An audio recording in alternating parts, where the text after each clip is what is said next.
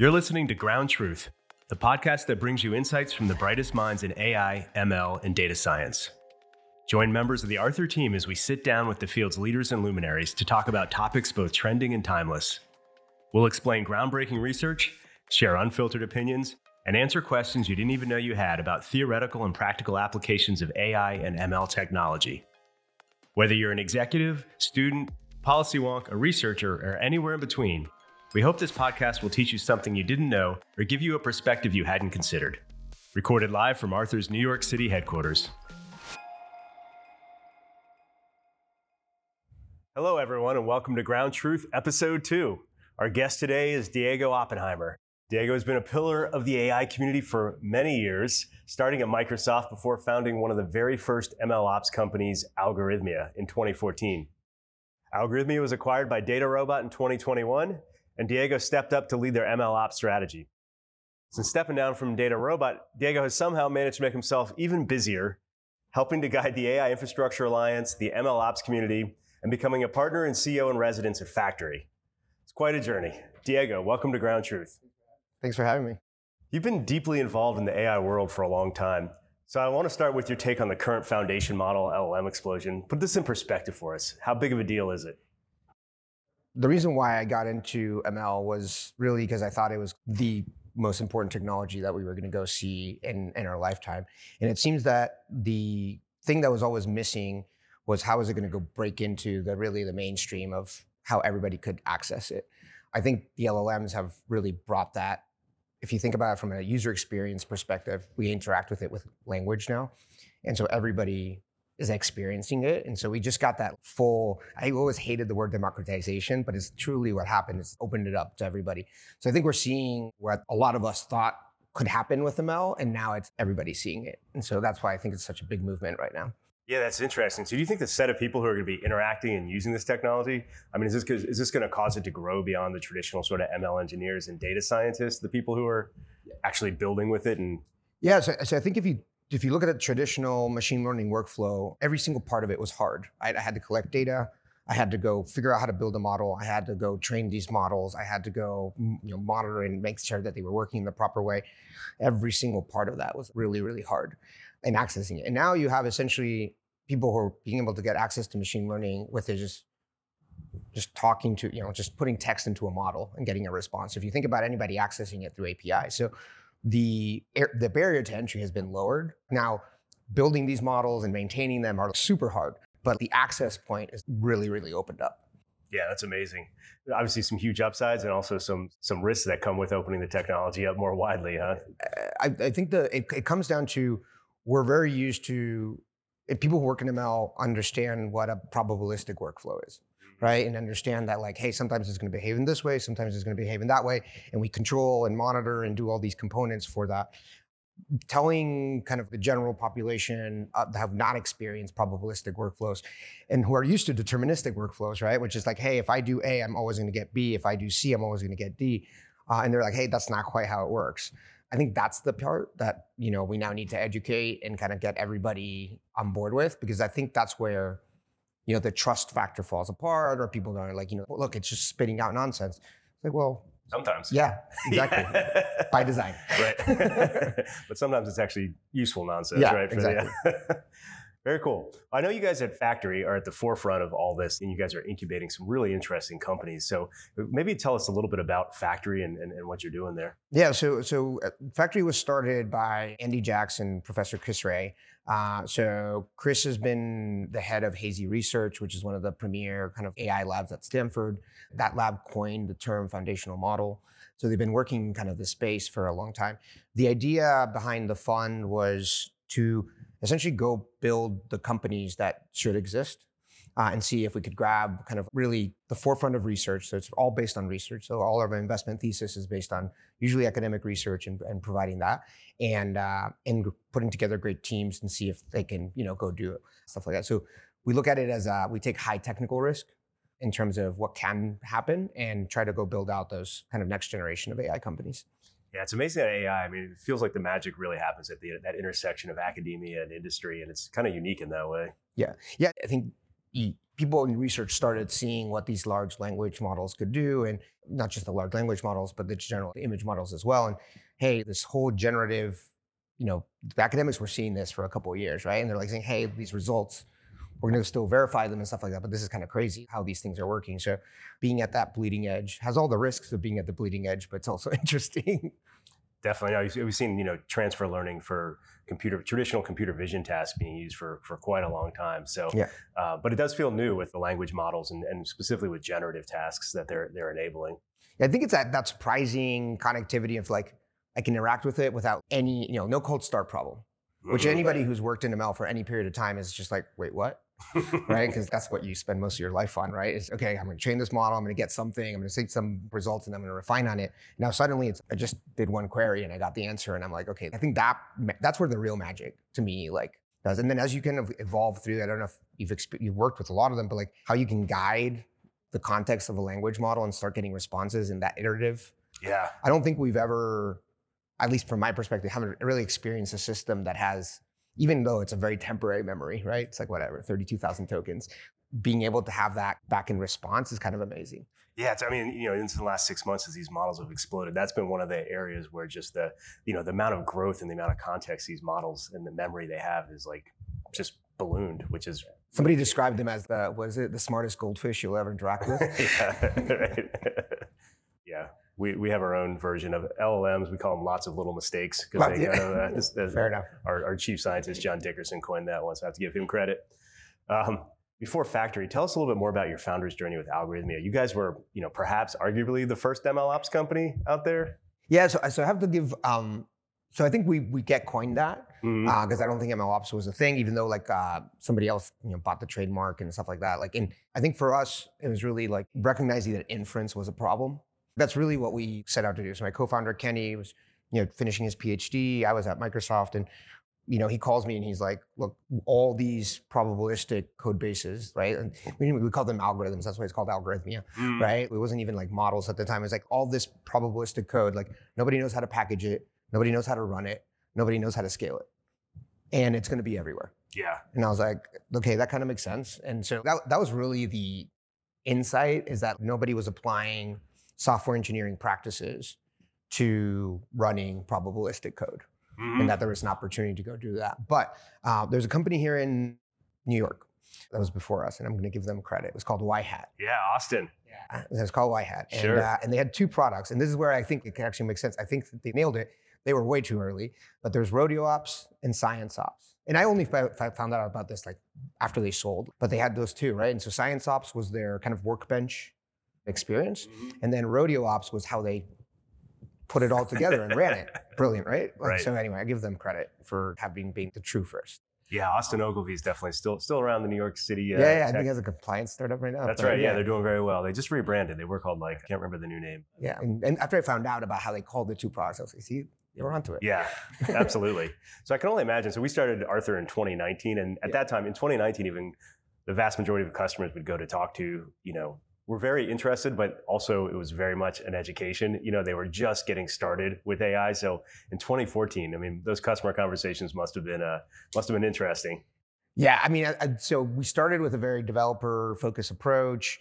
Um, I mean, we were we spent, I want to say, from 2014 to almost 2016 behind the scenes, kind of build. There was a lot of technology to build, so we we we spent it kind of. Uh, you know, trying to figure, you know, we were really going to enterprises. We were really just trying to figure out what the world looked like uh, from that perspective. But yeah, I think anytime you go into greenfield kind of space, uh, you're going to have this education, call it opportunity, problem, whatever you want to call it. And I remember going into, I think one of my early conversations might have been actually with you at Cap One. Back when I was on the buyer side. yeah, yeah. And uh, it- was interesting. People like would recognize that this was going to be a problem. It just wasn't a problem that they were having right now because they're still trying to figure out how they could get two data scientists on the payroll to look at the data to maybe build a model. So when I'm going there and being like, yeah, you know what, you're gonna have all these problems when your model's in production. You're not gonna be able to run anything. They're like, sure. yeah. And so that was uh, that was a little rough for a while. Definitely. Very cool. It's very, I mean, very different from nowadays. So, you know, fast forwarding to present day, it seems like a lot of the investment that's going in for startups is, you know, companies that are using, applying LLMs to automating certain now human-based workflows. And I've, when we look at them, some of them, they're varying degrees, but some of them are a very tiny layer on top of OpenAI or another sort of off-the-shelf type foundational model. So where do you, how do you see this playing out over the next six, 12 months? Where's the value going to be created? Uh, yeah. What companies are going to, you know, become the pillars? Yeah, so, so I think uh, uh, one interesting thing is that this this wrapper over net new technology is not a new paradigm in terms of technology adoption. So if you think about kind of when Mac OS came out, it was a bunch of wrappers around basic Unix utilities. Mm-hmm. That's what you got, right? And if you look at when the internet came around, there's like a bunch of wrappers against basic networking utilities. And so I think there's a normal evolution of software that starts with the wrappers around, which is because it's the low hanging fruit and it's the, and then people start understanding what the technology can do and how they can adopt it. And that's when you start getting the next wave, right? And so if you look at like, you know, the first basic apps on the iPhone were like really basic. Yeah. I mean, I joke around on this, but I think the number one app for a really long time was just the fart app. Like, you know, like that was like on the iPhone, right? Has anyone done like LMs for farts yet, or is it? I'm sure. I'm sure they have. So, so I think you see that general evolution of how these technologies, the, the low hanging fruit happens first. People are like, okay, this is what I can exactly adapt to. And then you get the inspira- inspired kind of developers and inspired kind of researchers who are like, what if we did this? And the new stuff comes out. And so we're just probably in that phase of the technology. So how does that play out then? What's, you know, a year from now or two years from now is that, you know, that kind of thin layer wrapper kind of gives way to the next next phase?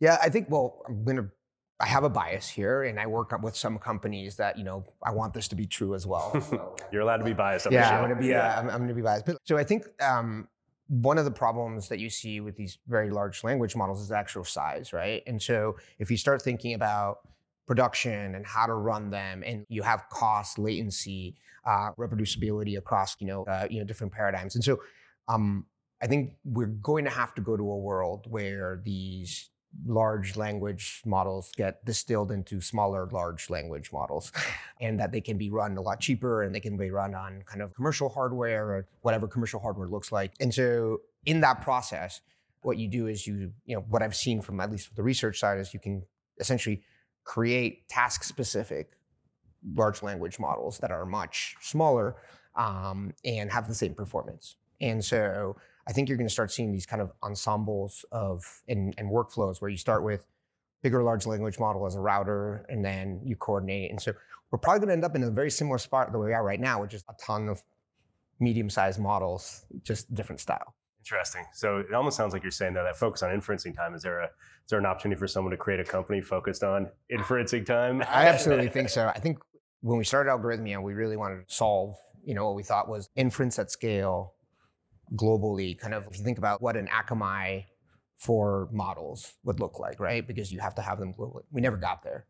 Right. Um, I still think now there's that up, you know, if you see how bad the performance is when using the APIs that are available from large language models. The latency is terrible. Um, the models are slow. It's, it's down half the time. Um, and depending on where you are in the world, it, on top of that. So I think there's an absolute opportunity to go build out you know, a true inference service globally that that does that. Now, I think it's still going to be hard because the people who worry about that kind of stuff are usually pretty advanced. So you'll be in mm-hmm. that same space where you're pitching this problem that maybe you'll have later. yeah. No, I remember even five years ago, Jensen and the NVIDIA crew were all pushing GPUs for inferencing. But at the time, the you know the predominant inferencing workloads were just rel, you know tabular structured data models that really you know weren't that compute intensive. And outside of relatively small amount of computer vision models, there wasn't a huge need for it. But it seems LLMs could change could change the way that looks and all of a sudden make all this stuff really relevant. I mean, we we launched. I want to say it was either end of 2016 or beginning of 2017, where we were doing inference over GPUs. And we launched it and we needed to do something to showcase it. And we thought it would be cool to build, and we built out um, a website called Colorize It. And so you could turn black and white pictures into color pictures. And uh, it was based off of a neural net from Berkeley. So these, we got the three PhDs from Berkeley to help us out, put the whole thing, deployed it, uh, and we launched it. We thought it'd be the coolest thing ever. It made it to the front page of Reddit. And so Reddit has a lot of traffic. And everybody was uploading pictures uh, to us. And I think at one point, you know, it was great because it showcased that our platform scaled. Yeah. The problem is we actually hit the maximum amount of GPUs that Amazon was actually willing to give us. Uh, I got a call and they're like, no more GPUs for you. And I was like, why? He's like, well, you've saturated this region. Uh, and so it was a very intense bill. That's happening right now, actually. A lot of people are having trouble getting GPUs on, on uh, Yeah, I think so. I think they, you know, they've, they've increased capacity, but I think we, we, we were lucky enough. We were one of the first to use the, what was it, the P2s on, uh, on Amazon. And then we launched the N4s on Azure. And both times we actually were scaling those out. But yeah, it, it was obvious that you were going to want to do inference on GPUs for neural nets, but you always going to have to do this cost benefit analysis, which is okay, what does the workflow look like? What's the SLA I need? Am I willing to pay 4x more?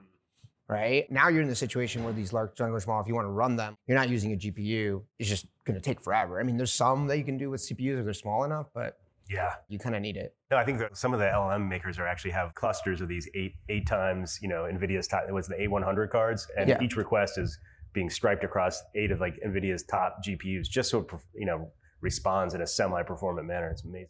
Yeah, OpenAI, I think, got a specific cluster by Microsoft built an entire data center for them. Yeah, I think that was part of the deal. it's amazing. It's a lot of power.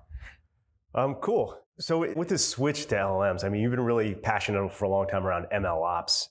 With LLM ops emerging to take on, you know, these, LLMs bring on a whole set of new challenges. But you basically have all the traditional challenges along with a bunch of new ones. How do you see sort of the LLM ops ecosystem growing to extend beyond ML ops? So uh, I'll start because I promised Demetrios this from the ML Ops. But there's no such thing as LM Ops or FM Ops. It's just ML Ops. oh, so you're anti LLM ops here. uh, all right, you heard it here first. Yeah, there's. Uh, I'm not anti. I just think there's no need for a new name. I think I could like you are working with different components, but uh, I I think it's still operations for machine learning, right? You're just running machine learning at scale. So I think the interesting piece is a lot of the problems are still there, right? And uh, and I'm still kind of developing my thesis on it. But when I looked at I did this similar exercise when I actually started Algorithmia, which was I looked at what it took to deploy a piece of software, and I said, okay, what are the pieces that break when all this becomes probabilistic? And that was okay. Hey, these are the interesting pieces, right? There's the inference piece, there's the training piece, there's the monitoring piece. These are all the pieces that uh, you know you needed to go actually do that.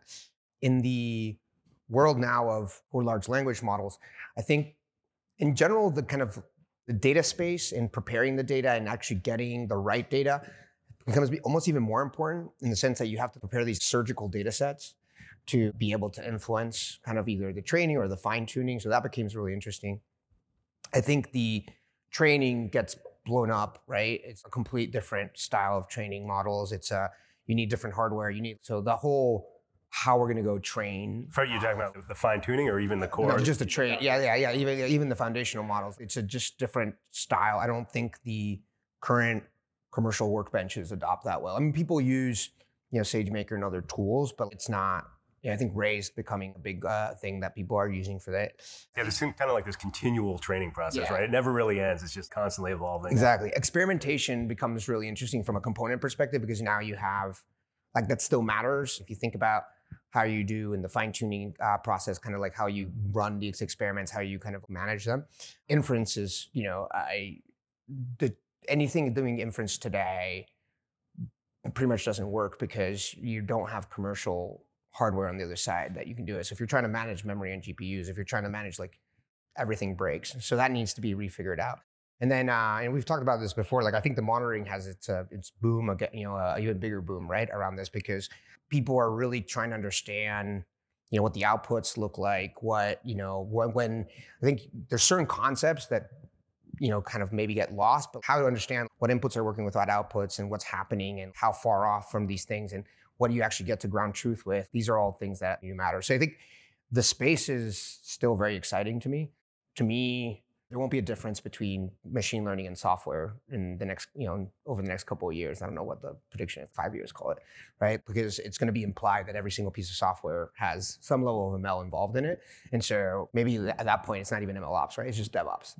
and just the two merge together. Yeah, no, but it's just the, the step change from, as you were saying earlier, deterministic to probabilistic and what that means. But all software at some, Yeah, exactly. just All like a- software becomes probabilistic at some point. yeah, absolutely. And there's a step change in sort of the the the, the tasks that it can accomplish, uh, which is amazing to see. Um, tell me a little bit, you know, over the last, I feel like in, in our four year journey, which is relatively recent, we've seen some of our customers go from having just a handful of models in production to in some cases hundreds of models in production.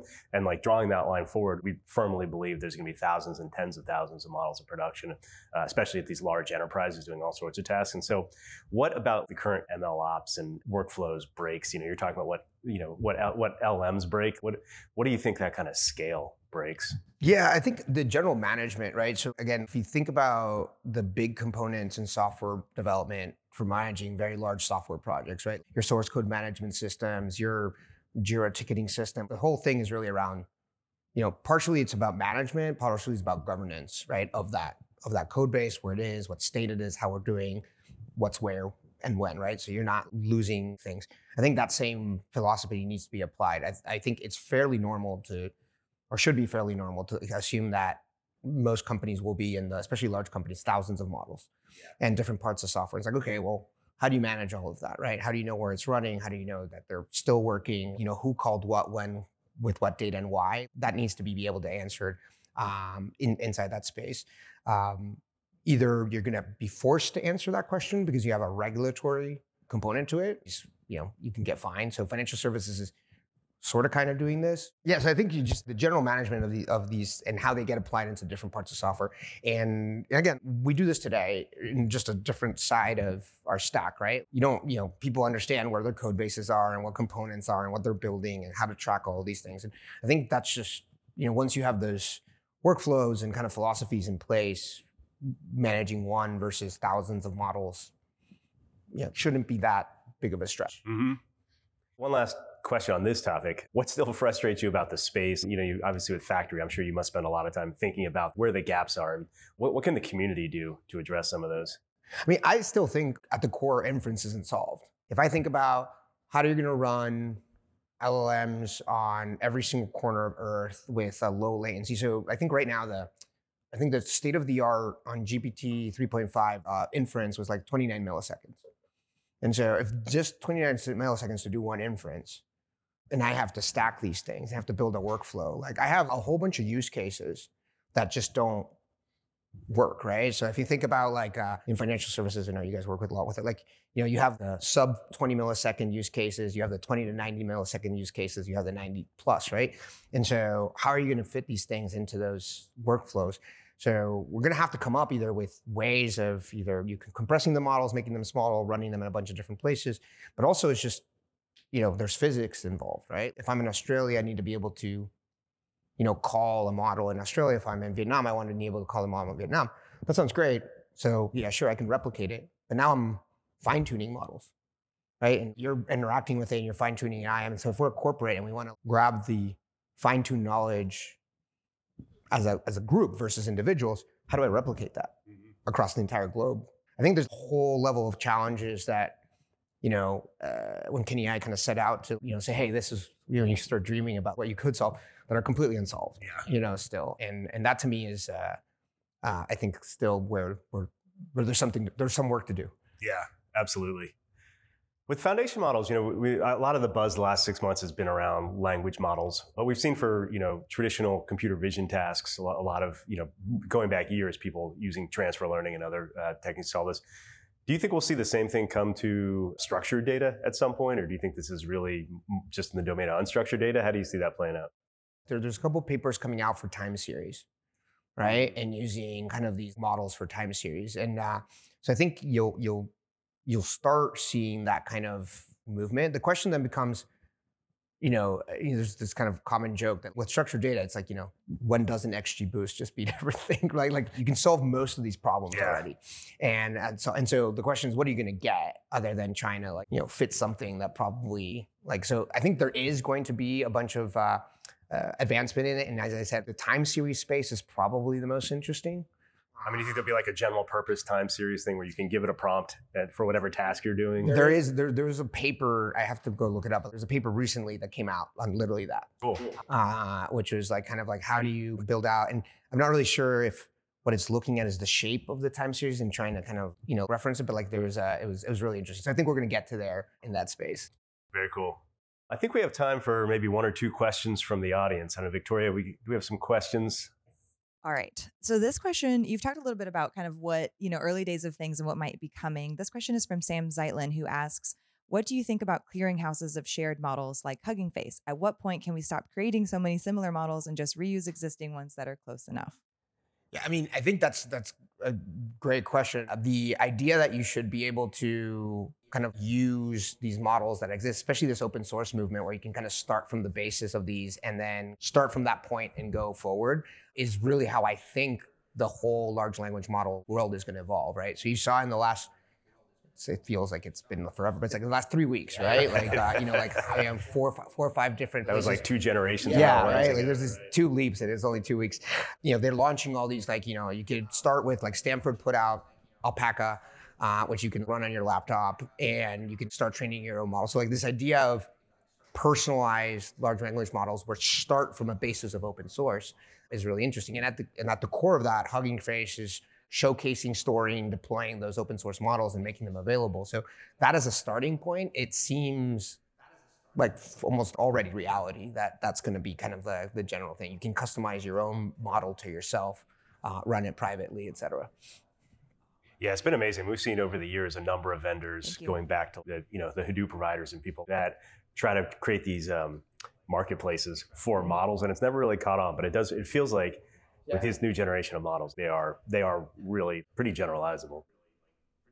Yeah, this one's not dissimilar. This one is for you, Diego, from Will Skirdick. He's asking, what do you make of the head training wrappers for LLMs as a business model? Basically, creating domain experts for customers. Is this a short-lived trend?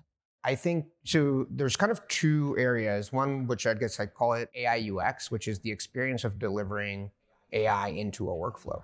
And a lot of these wrappers are doing that, right? They're delivering an experience and building UXs and building not UXs in the pixel like form, but the actual kind of how you get the user to experience this workflow um, is a hard problem. And you can create, in my opinion, truly kind of uh, things that, that stick, right? The question is, okay, how easy it is to disrupt, right? I, I think, um, you know, you if you look at, you know, Microsoft's about to launch, you know, LLMs into literally every single app, right? And so, okay, well, what are you providing beyond that? Do, are you providing beyond that experience? Are you, you know, what's the workflow that you're tying into? Because that's going to be a disruptive. I'm not saying it's going to be the best. I'm just saying it's going to be there, right? Because Word is on your laptop, so you're going to open it. It's just going to be there. Uh, and so, I think you'll have to be really clever about those things, but I think there is space for creating very specific experiences for different kinds of users. Cool. Thanks for those questions, audience. We're close to the end of time here, but there's a couple more things I wanted to ask you about. One was this uh, this letter that came out last week from from Elon Musk and Emad and a bunch of the AI people signing, saying we should pause training on giant models and uh, for the next six months while we kind of figure out what they mean. I'm curious just to, you know, your thoughts on that and the idea of AI safety with these models and, and how we should be thinking about it in general. Yeah, so, so I think you know the the concept behind this pause is people are like, hey, we don't really know what's going to happen with it. But I also think if you look at the entire history of humanity, like when has hey stop ever worked yeah. in technology, right? It's just I, I, it feels a little bit like a fool's errand here. Uh, it also coming from a lot of people who are at the forefront and they're saying, oh, we're at the forefront, therefore you should all stop. Yeah, it's like that feels a little disingenuous, right? And so um, I, I think look, I think there's you know a lot of AI safety people and engineers that said, hey, you know, there's there's an unknown and valid, right? And and an unknown is an unknown, and the unknown could be horrible. I just don't see how this implementation of uh, stopping or saying take a pause, you know, other countries aren't going to stop, yeah. right? Other you know other governments aren't going to stop. There's no evidence in the history of humanity that's being like stop advancing has ever worked out in our favor. And so I just don't, I, I don't get it, to be honest. It seems kind of. Yeah. What do you think? I mean, this is obviously a form of kind of you know industry self-policing, albeit, albeit a very organic one. I'm curious your thoughts, like longer term. Is this something where you know needs to be more regulated, or are the regulators even going to be able to move anywhere near fast enough to make yeah. a difference here? One of the main arguments is misinformation, right? And so they're like, oh, look how easy it is to generate misinformation. Sure, misinformation is easy to generate, but like the distribution channels existed before this. Right? I mean, so are we going to go shut down the distribution channels because I can generate all the nonsense I want, but if I can't distribute it, Yeah. right? And so I think that's the, the I'm not against regulation as long as it makes sense. There's this is just fear mongering. It feels like in terms of we need to have something concrete that actually might work and say, okay, well here's how we would go study it. Here's how we go check it. But like you know, OpenAI doesn't publish any of their now. They've decided not any of their work, any of that. You know, they're just it's closed now, right? And, and people have a problem with that. Okay, that's you know, if you really are super concerned about you know the safety of the world and stuff like that, just make it open, right? There's a ton of researchers who want to go touch on it and break, you know, and kind of see what it does and want to be able to test, hey, we, this should be a risk. Like that's how we've done in all technology. You have an academic world that will always be curious and pushing the envelope to try to test those boundaries. So, do I think we need a regulation? Obviously, once we actually know what to regulate. All right, one last one last question for the road, and then we'll let Diego get on his way. But if you could conjure up a startup, and with Factory maybe you can, to automate any part of your life using LLMs, and we're guaranteed it would actually work, what would you like to see? So, like, I've been using pretty much as LMs in like a bunch of my workflows, like on a day-to-day basis. Uh, and the best way I've described it is like I feel like I'm like Neo in the Matrix. It's just made me ten times more productive.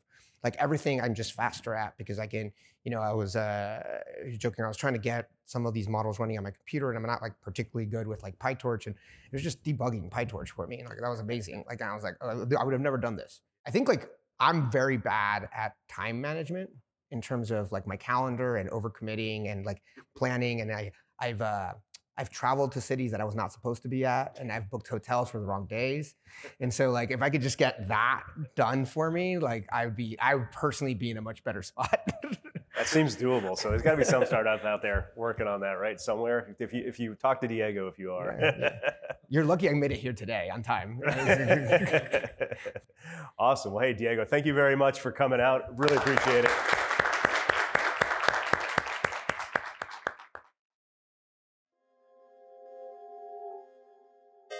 That's it for this episode of Ground Truth. Thanks so much for listening. To make sure you're updated about future episodes, give us a follow on Spotify, Apple Podcasts, or wherever you listen to podcasts. And if you're interested in attending one of our live events, follow us on Twitter at It's Arthur AI. Until next time.